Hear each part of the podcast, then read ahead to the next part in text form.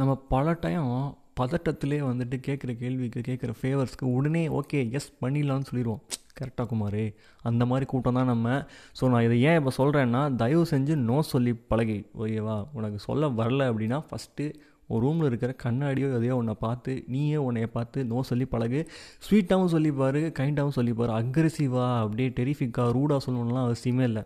So நம்மளுக்கு நாமே நம்ம மூஞ்சியை பார்த்து ரியாக்ஷன்ஸ் பழகும் பொழுது it will get used to it but ultimate aim என்னென்னா நோ சொல்லியே ஆகணும். ஓகேவா நம்மளுக்காண்டி எந்த நாயும் வந்து சொல்ல மாட்டான் குமார். ஞாபகம் வச்சுக்கோ. கரெக்டாக